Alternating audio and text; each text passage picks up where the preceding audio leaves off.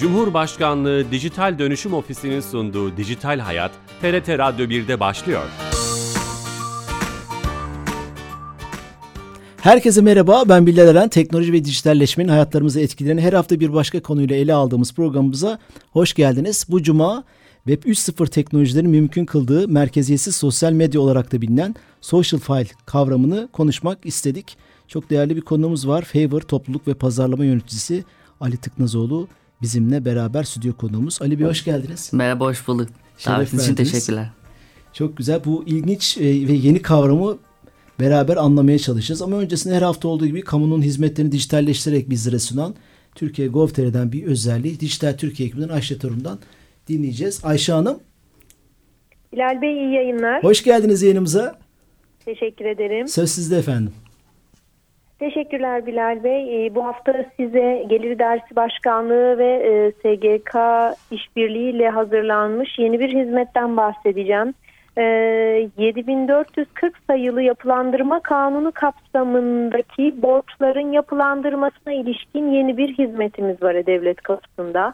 Bu hizmet aracılığıyla e, kullanıcıların tamamının motorlu taşıtlar vergisi, öğrenim ve katkı kredileri borçları, idari para cezaları, adli para cezaları ve buna ilişkin tüm para cezaları ve borçlarına ilişkin yapılandırmalarını yapabilecekleri alanlar mevcut. mevcut. E, bu hizmet aracılığıyla kişiler borçlarını kendi e, ödeme planlarına göre tekrar yapılandırıp buna göre ödeme işlemlerini gerçekleştirebiliyorlar. Bu çok önemli. Kişiler, şirketler, tüzel kişiler değil değil mi? Evet. Şirketler. Kişiler. Kişiler evet. yapacak pardon. Evet. Hı hı. Buradan duyurmuş olalım yapılandırma fırsatını. Bunun da bir tarihi var bildiğim kadarıyla. Son tarihi kaçırmamak ve e-devlet üzerinden yapmak mümkün. Emeklerinize sağlık. Teşekkür ediyorum. İyi yayınlar diliyorum. Çok teşekkürler. Dijital Türkiye Ekmen Ayşe Turun'a bağlandık. Yepyeni bir hizmetin e, e-devlet versiyonunu dinlemiş olduk. Yeni katılan dinleyicilerimiz vardır. Social Fi konusunu konuşacağız. Favor Topluluk ve Pazarlama Yöneticisi Ali Tıknazoğlu stüdyo konuğumuz. E, Türkçesiyle mi başlasak? ne demek social fi? social fi sosyal finans olarak Türkçeleştirebiliriz ama tam anlamını karşılamıyor açıkçası. Karşılamıyor. Ama anlamaya çalıştıkça e, biz ona belki bir tanım buluruz hep beraber bu programın sonunda. Belki ne, de. Belki de nedir, nasıl tanımlayabiliriz? Ee, nasıl tanımlayabiliriz? Hızlıca birkaç cümleyle aslında belki de bilmeyenler için bu blockchain teknolojisinden basitçe bahsetmek Lütfen. gerekiyor. Blockchain teknolojisi 2008-2009 yıllarında yaşanan bir krize istinaden, bankacılık krizine istinaden aslında aracı kurumları devreden dışarı, dışarı çıkararak benim size doğrudan para aktarmamı sağlayan bir teknolojiydi. Ve 2020'li yıllara kadar da aslında temelde hep finans sektörüyle ilgilendi. DeFi adını verdiğimiz merkeziyetsiz finans sektörüyle ilgilendi. 2020 yılından sonrasında aslında biz bu teknolojiyi başka nerelerde kullanabiliriz diye baktığımız zaman NFT'ler ortaya çıktı. Sonrasında Metaverse evreni ortaya çıktı ve 2022'nin en önemli konusundan birisi 2022 ve 23'ün Social Fi adını verdiğimiz bu sosyal katmanda da bunu kullanabilir miyiz diye aslında başlayan yolculuğu var. Yani biz bu blockchain teknolojisini sadece finans sektörüne değil de başka nerelerde kullanabiliriz tartışıyoruz hala. Bunlardan en iyi iki örnek var. Başka konularda ee, birincisi onarıcı finans ReFi, ikincisi de mesela sci-fi dediğimiz bilim ve finansı birleştirebilir miyiz? İki hafta önce ReFi'yi anlatmaya çalıştık. Evet ne güzel. Ee, bunları birleştirebilir miyiz dediğimiz mesela alanlar hala tartışılıyor. Yani social fi sadece bir alan değil birçok alanda blockchain teknolojisini kullanabilir miyiz diye tartışıyoruz. E, bu işin felsefesini anlatanlar e, hep kullandıkları bir şey var. Merkeziyetsizlik. Evet. De o, bu merkeziyetsizlik e, iş modelinin başka katmanlarda hayatın hı hı. başka katmanlarında kullanılması olarak diyebilir miyiz? Evet kesinlikle ee, bu şekilde özetleyebiliriz. Ee, buradan da herhalde ilk aklımıza gelen sosyal medya platformlarının şu an var olan hı hı. kullandığımız o bir merkeziyetsiz olarak e, karşımıza çıkması olarak söyleyebilir miyiz bunu? Evet. Şimdi sorun burada şöyle başlıyor. Temel e, güncel e, sosyal medya sistemlerini anlamak için birkaç tane terimi anlamak gerekiyor. E, rakamlarla bunu anlatmak gerekiyor tamam. belki de. E, dijitalleşme ve internet çağıyla beraber internetin yaygınlaşması ve kolay erişilebilir olmasıyla beraber aslında e, sosyal tarafımız ön plana çıktı. Çünkü biz doğamız gereği sosyal varlıklarız. Birbirimizle bir şeyler paylaşıyoruz ya da paylaşılan şeyleri e, observe yani e, gözlemlemeyi seviyoruz. E, bununla beraber de aslında sosyal canlı tarafımız gerçekten ön plana çıkıyor. 2004'te Facebook'un özellikle domine ettiği bir yapıyla beraber. E, rakamlara bugün baktığımız zaman günlük 500 milyon adet tweet atılıyor ortalama ve bu çok ciddi bir rakam. İnternette kalma süremiz 6 saat 50 e, dakika ve sosyal medyada geçirdiğimiz zaman 2,5 saat. Korkunç. Korkunç bir zaman ve bu hayatımızın artık kaçınılmaz bir parçası. Yani Web2 dünyası bizim aslında Web2'deki bu sosyal medya hayatı e, domine ediyor bizi. E, ve bu dominasyonu yaparken de bazı sorunlar teşkil ediyor, beraberinde getiriyor. Artık iyice su yüzüne çıkmış sorunlar var. Evet kesinlikle artık blockchain'in yaygınlaşmasıyla beraber bu sorunlar daha da göze batıyor. Çünkü blockchain firmaları diyor ki bak siz bunları eksik yapıyorsunuz biz bunları çözeceğiz bağlamında söylüyor. Mesela neler? Bu sorunların ilki aslında temelde merkezi yapılar olmaları. Sizin datanız bir tweet attığınızda bir bir post attığınız zaman e, doğrudan bir merkezi sisteme gidiyor ve o sistemde herhangi bir güvence altında tutulmuyor. Değiştirilebilir, kolayca silinebilir veyahut da başka amaçlarla kullanılıyor. Başka amaçlarla kullanılabilir. Kullanılıyor zaten. Hepsi evet. yapılıyor bu üçünüz dediğim evet. şey. Burada şeyden bahsedilebilir. Belki örnek verilebilir. En büyük datanın satıldığı dava Cambridge Analytics davası. Aynen. Çok konu ettik burada. Facebook'un mesela karşılaştığı dava artık geçtiğimiz günlerde, geçtiğimiz aylarda özür dilerim davayı kabul etmişti yanlış hatırlamıyorsam Ekim-Kasım aylarında ve e, ciddi bir bedel para ödedi. 150 milyar dolar ödedi. Evet çok ciddi bir bedel para ödedi ve bunun sonucunda da bu arada kazandığı parayı tahmin edemiyorum ben yani. E, 150 milyon eminim ondan kat kat ve daha fazla kazanmıştır. Evet. E, temel sorun bu merkezi mesele, merkezi olma meselesi, kontrol edilebilir olması. İkincisi gelir eşitsizliği modeli. Biliyorsunuz firmaların tek bir revenue yani gelir modeli var. O da reklam üzerinden işliyor. Dataları satmak dışında. E, ve reklam gelirleri de baktığım zaman o reklamlar neden kişiler diğer kişilerin önüne sunuluyor? Örnek veriyorum bir video içerik var. O iki, iki video içeriğin arasında bir reklam konuluyor. Yani içerik üreticiler o içerikleri üretilmese o reklam konulamayacak. Çünkü kimse o içeriği izlemeyeceği için reklamı da göremeyecek. Hiç olmayan bir şey izlenmeyeceği için.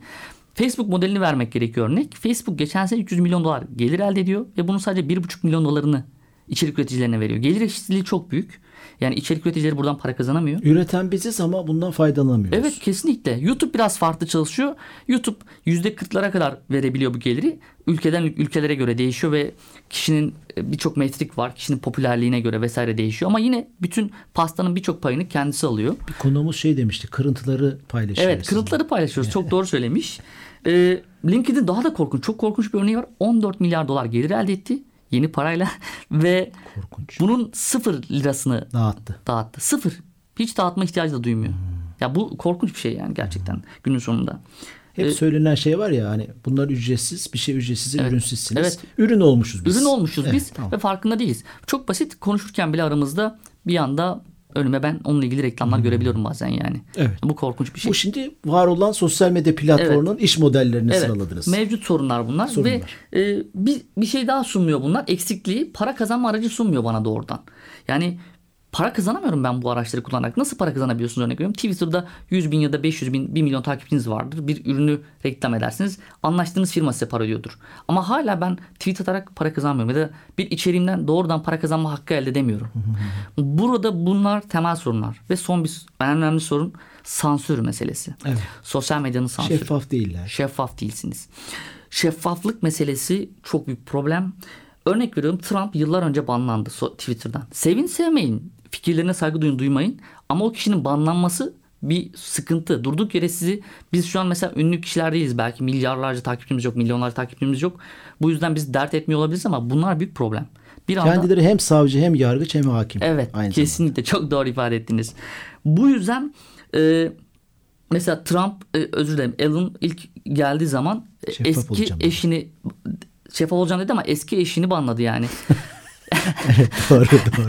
yani e, ve çok ilginç daha da korkunç bir konu söyleyeyim. Sansür konusu banlamak dışında e, pandeminin ilk zamanlarında Twitter'ın yeni bir davası var gördünüz mü? 3 hafta önce ortaya çıktı Amerika'da.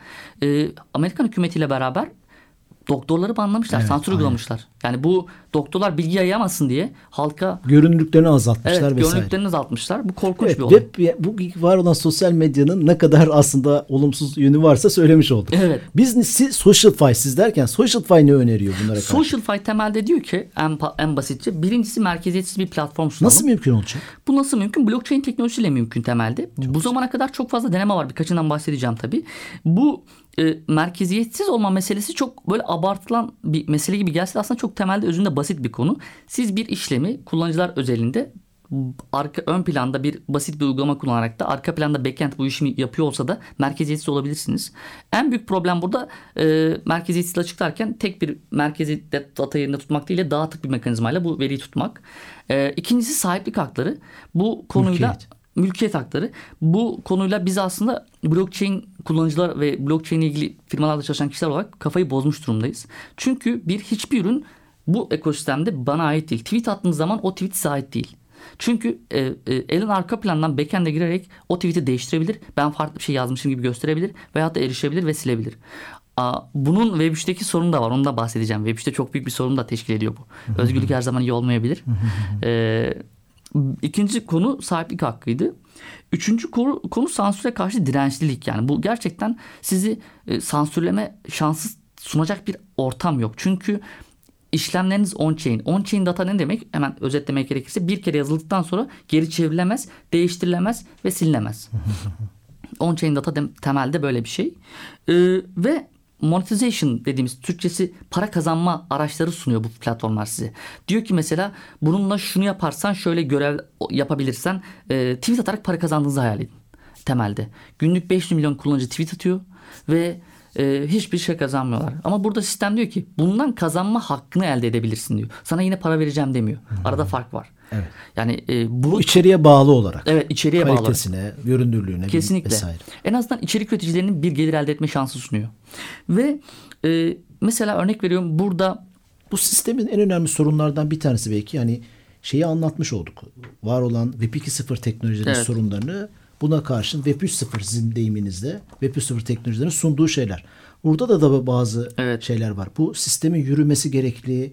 Bunun bir maliyeti var. Evet. Bunlar nasıl ortaya çıkacak? Yani bir şirketin veya bir topluluğun merkezi yoksa, liderleri yoksa, karar vericileri yoksa hem para bulma, o işin sürdürülebilir olması hem de adil ve şeffaf olması için gerekli olan eforlar nasıl karşılanacak? Evet burada belki de ilk böyle herkesin e, merkeziyetsiz dediğimiz zaman bir merkezin olmadığını düşünmesi bir yanılgı bence genel Yanılgı, olarak.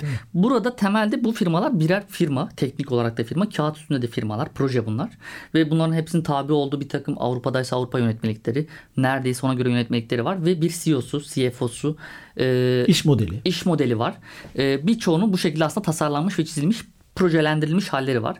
E, yatırım topluyorlar veyahut da kendilerinin e, bir şekilde belki de bu ekosistemde ciddi gelirleri vardır ve bu buna göre aslında temelde bu içerideki keş parayı yiyerek aslında sistemde büyümeye çalışıyorlardır. Bunlar olabilir.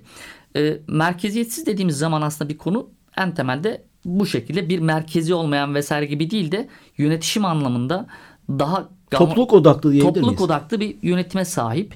Ee, biz buna dağulaşma diyoruz. Dağulaşma. Ee, toplulukta insanların bir takım metriklere göre söz sahibi olduğu biraz daha şeffaf ve bunun da sorunları var ama yine de Web2 ekosistemine göre birazcık daha şeffaf ve birazcık daha katılımcı bir modelin olduğu bir yapı diyebiliriz. Her projenin de gelir modeli ve işletim sistemi tabii birbirinden farklı olabiliyor. Ee, Ticari şirketle dernek arasında bir yerde gibi değil mi birazcık? aslında çok iyi tanımadınız biliyor musunuz? Gerçekten böyle Tam ne tam dernek hani Evet. non profit yani kar amacı gütmeyen bir sivil Evet, evet, toplum evet. ne şirket ortası Evet. gibi Evet. diyebilir miyiz? Hem public good önemsiyor hem de bir şekilde buradan e, kendisiyle beraber bir çıkar gelir elde etmek istiyor. İsmini vermeyeceğim birkaç platform var mesela. Örnek Verelim birer tane başarılı örnek ismi de Örnek verelim. de vereceğim. Bir tane farklı bir konudan örnek Ha, vereceğim. tamam. Şimdi mesela bu firmaların temelde Web3'ün en büyük faydası şu. Topluluk odaklı dediğimiz için e, geliri dağıtmak istiyor. Mesela reklam alıyor o proje diyelim. Reklam geliri var. Siz de o uygulamayı kullanıyorsunuz ve reklam, reklam görüyorsunuz. Size diyor ki ben aylık bu reklam gelirlerinin bir kısmını paylaşacağım diyor. Gerçekten paylaşıyor mu? Paylaşıyor ben kullanıyorum. yani mesela bunu paylaşıyor. Az ya da çok ama Google bunu hiç yapmıyor mesela diye. Örnek veriyorum. Bu en önemli komik topluluk odaklı yaklaşımlardan birisi. Ee, örneklere gelmek gerekirse bu aslında bahsettiğimiz Web 2'deki sorunları çözen bir, birkaç örnek var. 2018'den önce kurulmuş birkaç proje var. Diso var, Mastodon, Farcaster, Noter ve benzeriyle beraber aslında büyüyen bir proje furyası başladı. Ama az önce ilk konuşmanın başında ne demiştim? Blockchain 2020'lere kadar, 2022'ye kadar sosyal katmanla ilgilenmedi. Neredeyse finansla ilgilendi. 2021'lerde NFT ve Metaverse dünyasına giriş yaptı. Bu teknoloji eskiden bunlarla ilgi duymuyordu. İnsanlar ilgi duymuyordu. Artık hayatımız biraz daha kolaylaşabilir mi diye baktığımız zaman 2022'de yeni bir kavram çıkmaya başladı. Favor ve Lens protokol mesela. mesela Lens protokol bir firma değil. protokol seviyesinde bir uygulama da değil. Protokol seviyesinde bir yaklaşım olan bir araç. Nedir? Bu temelde bir insanlar üzerinde açık kaynak kodlu, üzerinde uygulama geliştirebildiğiniz ve size buradaki sorunları çözen, sahiplik hakkını veren, e, işte sansüre karşı dirençli olan ve en önemlisi monetization yani para kazanacağınız tool'ları hazır sunan bir altyapısı olan bir sistemler bütünü. Hiçbir ya bir uygulama değil temelde. Diğer uygulamalar bunun üzerine geliştiriyor. E, Favor da onlardan birisi mesela mobil arayüzü. Biz burada en büyük bir sorunumuz temelde biz hep bahsediyoruz ya. E, ben işte şey e, örnek veriyorum Twitter'da ben Twitter'ın şurasını beğenmedim ama daha fazla öteye gidemiyoruz. Burada açık kaynak kod olması Web 3'ün en büyük faydası. E, Twitter'ı beğenmediğiniz zaman üzerine kod yazabiliyor musunuz? Hayır. Yazamıyorsunuz. Instagram'da en fazla filtre yaparsınız. Görsel filtreler. Peki bunu acaba Lens protokolü nasıl suluyor? Açık kaynak koduyla API'ni kullanarak istediğiniz uygulama yazabiliyorsunuz. Tamamen açık kaynak. Kendi üzerindeki bütün kullanıcılara API üzerinde on-chain data olduğu için analiz edip kendi platformunuza aktarabiliyorsunuz. Yani aslında burada her kullanılan uygulama birer kapı. Yani birer şey değil, sonuç ürün değil. Birer kapı Lens protokol seviyesinde işlem yapıyorsunuz temelde. Ee, birazcık daha açmak gerekirse bu protokol meselesini. Twitter takipçilerini abi şey taşıyabiliyor musun Instagram'a? Taşıyamaz. Diyelim ben çok büyük Twitter e, influencer'ıyım. Canım sıkıldı YouTube'da içerik üretmek istiyorum. Ama YouTube'a takipçilerimi taşıyamıyorum. Bu çok büyük bir sor- sorun. Ama Lens protokol Hatta rakip o firmalar birçok işte. engeller çıkartır. Evet. Çıkartıyor. kesinlikle Link paylaştırtmıyor. Şeyini görünürlüğünü azaltıyor. Evet kesinlikle. Mesela burada Lens protokol gibi bir uygulama protokol seviyesinde size diyor ki sen diyor bu uygulamalar birer diyor kapı diyor. İstersen buradaki Twitter'ı kullan, istersen git buradaki mobil arayüzü kullan, istersen bunun YouTube versiyonu kullan. Her takipçin her yerde ve postların da her yerde aynı temelde. Bunun adına havuz paylaşım ve cross cross uygulama geçişi diyoruz birbirlerine. Yani bu şekilde bir arayüz basit bir arayüz sunuyor. Ve en önemli sanırım ayrıcalığı hep vurgulamak istediğim para kazanma araçları sunuyor. Bu günün sonunda baktığım zaman içerik üreticilere binde bir, e, yüzde bir gibi bir içerik üretici rakamı var. Yani 99 kişi o bir kişiyi takip ediyor. 1000 kişiye vurduğumuz zaman ise 10 kişi olarak bak gözümüze çarpıyor bu. Ama bu 1000 kişinin sadece 3 ve 4'ünün içerikleri kaliteli.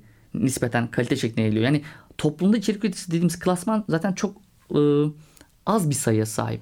Ve bu içerik üreticiler de zaten normal dünyada para kazanamıyorlar ve en azından burada içeriklerinden e, kendi gelir modellerini yaratabilir, yaratabilecekleri altyapılar sunuyorlar. Böylece aslında verine de sahip olma imkanı oluyor. Kesinlikle. Değil mi? Şimdi de- biraz önce programın başında bu arada yeni katılan dinleyicilerimiz vardır. Social'dan Five meselesini konuşuyoruz. E, Favor Topluluk ve Pazarlama Yöneticisi Ali Tıknazoğlu. Son bölüme de giriyoruz yavaş yavaş. E, hem ürün olmaktan tırnak içinde çıkmış oluyoruz hem de datamıza sahip oluyoruz Evet. değil mi? Evet. Burada merkeziyetsizliği sağlayan şey nedir diye baktığımızda her uygulamanın kendi tabi altyapısı farklı. Mesela Lens protokol bağlamında sizin kimliğiniz yani identity'niz e, bir NFT olarak cüzdanınızda tutuluyor. Siz o cüzdanınızı herhangi bir yere kaybetmediğiniz sürece e, ömrünüz boyunca kullanabilirsiniz ve datanızın sahipliği o cüzdanda kalacak. Bu sahiplikten kastımız da temelde bu. Herhangi bir e, X şirketi Y işi için o sizin datanızı kullanıp manipüle yapabilir mi? Erişemez. satabilir mi? Yap, yapma çok şansı yok. önemli, kıymetli. Yani bu, bu bunu et, yani mümkünat yok. Değiştirme şansı yok. Birincisi on-chain, ikincisi cüzdanında, benim cüzdanımda. Bu şirketler nasıl para kazanacak burada ticari faaliyetlerine devam etmek için? Burada en temel faaliyetleri bir kere şu olacak. E, reklam gelirleri her zaman kaçınılmazdır genel olarak baktığımızda. İkincisi ise e, işlemlerde bir transaction yaptığınız zaman on-chain burada bir gas fee dediğimiz bedel ödemek zorundasınız. Bu bedelle beraber de şirketlerde bir miktar pay alır. E, her yapılan işlemden pay alacağı için e, bir gelir modeli ortaya çıkmaya başlar. En önemli şeylerden bir tanesi. o. Peki başarılı dünyada şu an hani çok yeni belki, belki ama e, kullanılan belli bir kitleye ulaşan e, platformlar var mı? Mastodon var mesela. E, ciddi bir kitlesi var. Rakamını unuttum. E, mesela benim az önce... Amerika merkezli değil mi? Evet Amerika merkezli. Twitter'da da çok konuşuldu Evet. ama herhalde daha o istenilen kitleye ulaşamadı. Evet ulaşamadılar. Çünkü şey e, çok fazla sebebi var. Zamanı değildi çıktıkları zaman. Şu an daha da doğru zaman. 2022 ve 2023. Mastodon. Mastodon. E, mesela Favor ve Lens protokol var işte. Lens protokol üzerinde çalışıyor Favor temelde. E, bizim bunlara gelişmemizi yani kitlesel adaptasyon istiyorsak temelde e, bizim şuna ihtiyacımız var. Son kullanıcı şuna bakmaz.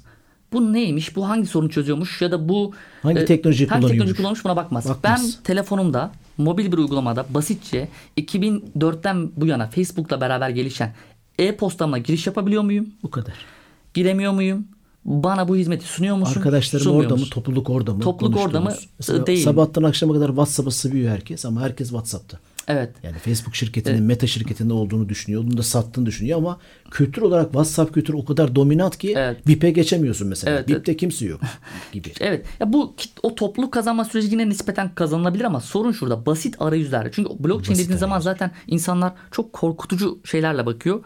Ee, ve bunu nasıl çözebiliriz anlamaya çalışıyorlar. Bunu yapmanın tek yolu da basit arayüz bir takım uygulamalar geliştirmek. İşte burada devreye Favor gibi bir takım arayüz çözümler Son gerekiyor. 30 saniyede en büyük problemi ne?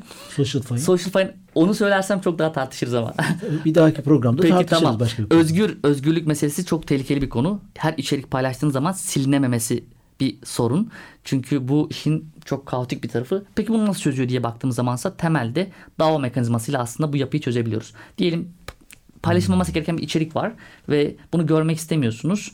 Ee, o zaman oylamaya sunuluyor. Bu içerik kaldırılsın mı diye. İnsanlar da oyladığı zaman ki %50 artı bir onayladığı zaman bu DAO böyle çalışır DAO mekanizmaları. Ee, o zaman içerik sistemden görünürlüğü kaldırıyor. Yine silemiyoruz bakın. Görünürlüğü kaldırıyor. Görünürlüğü kaldırıyoruz. Evet e, hem ne olduğunu hem zorlukları hem iş modelini konuşmaya çalıştık ama süremizin sonuna geldik. E, teşekkür ediyoruz. Ben teşekkür ederim katıldığınız davet için. Çok keyifliydi. 20 dakikada bir projeyi en basit şekilde konuşmaya çalıştık. Daha çok konuşulacak anladığım Tabii kadar ki de. Social Fire. Tabii ki de. E, Social Fire'ı konuştuk. E, bu programımızın kaydı yarına itibaren YouTube ve podcast kanallarımızda olabilir. Favor Topluluk ve Pazarlama Yöneticisi Ali Tıknazoğlu'na teşekkür ediyoruz. Stüdyo konuğumuzdu. Haftaya yeni bir konu ve konukla beraber olacağız. İyi hafta sonları. Hoşçakalın.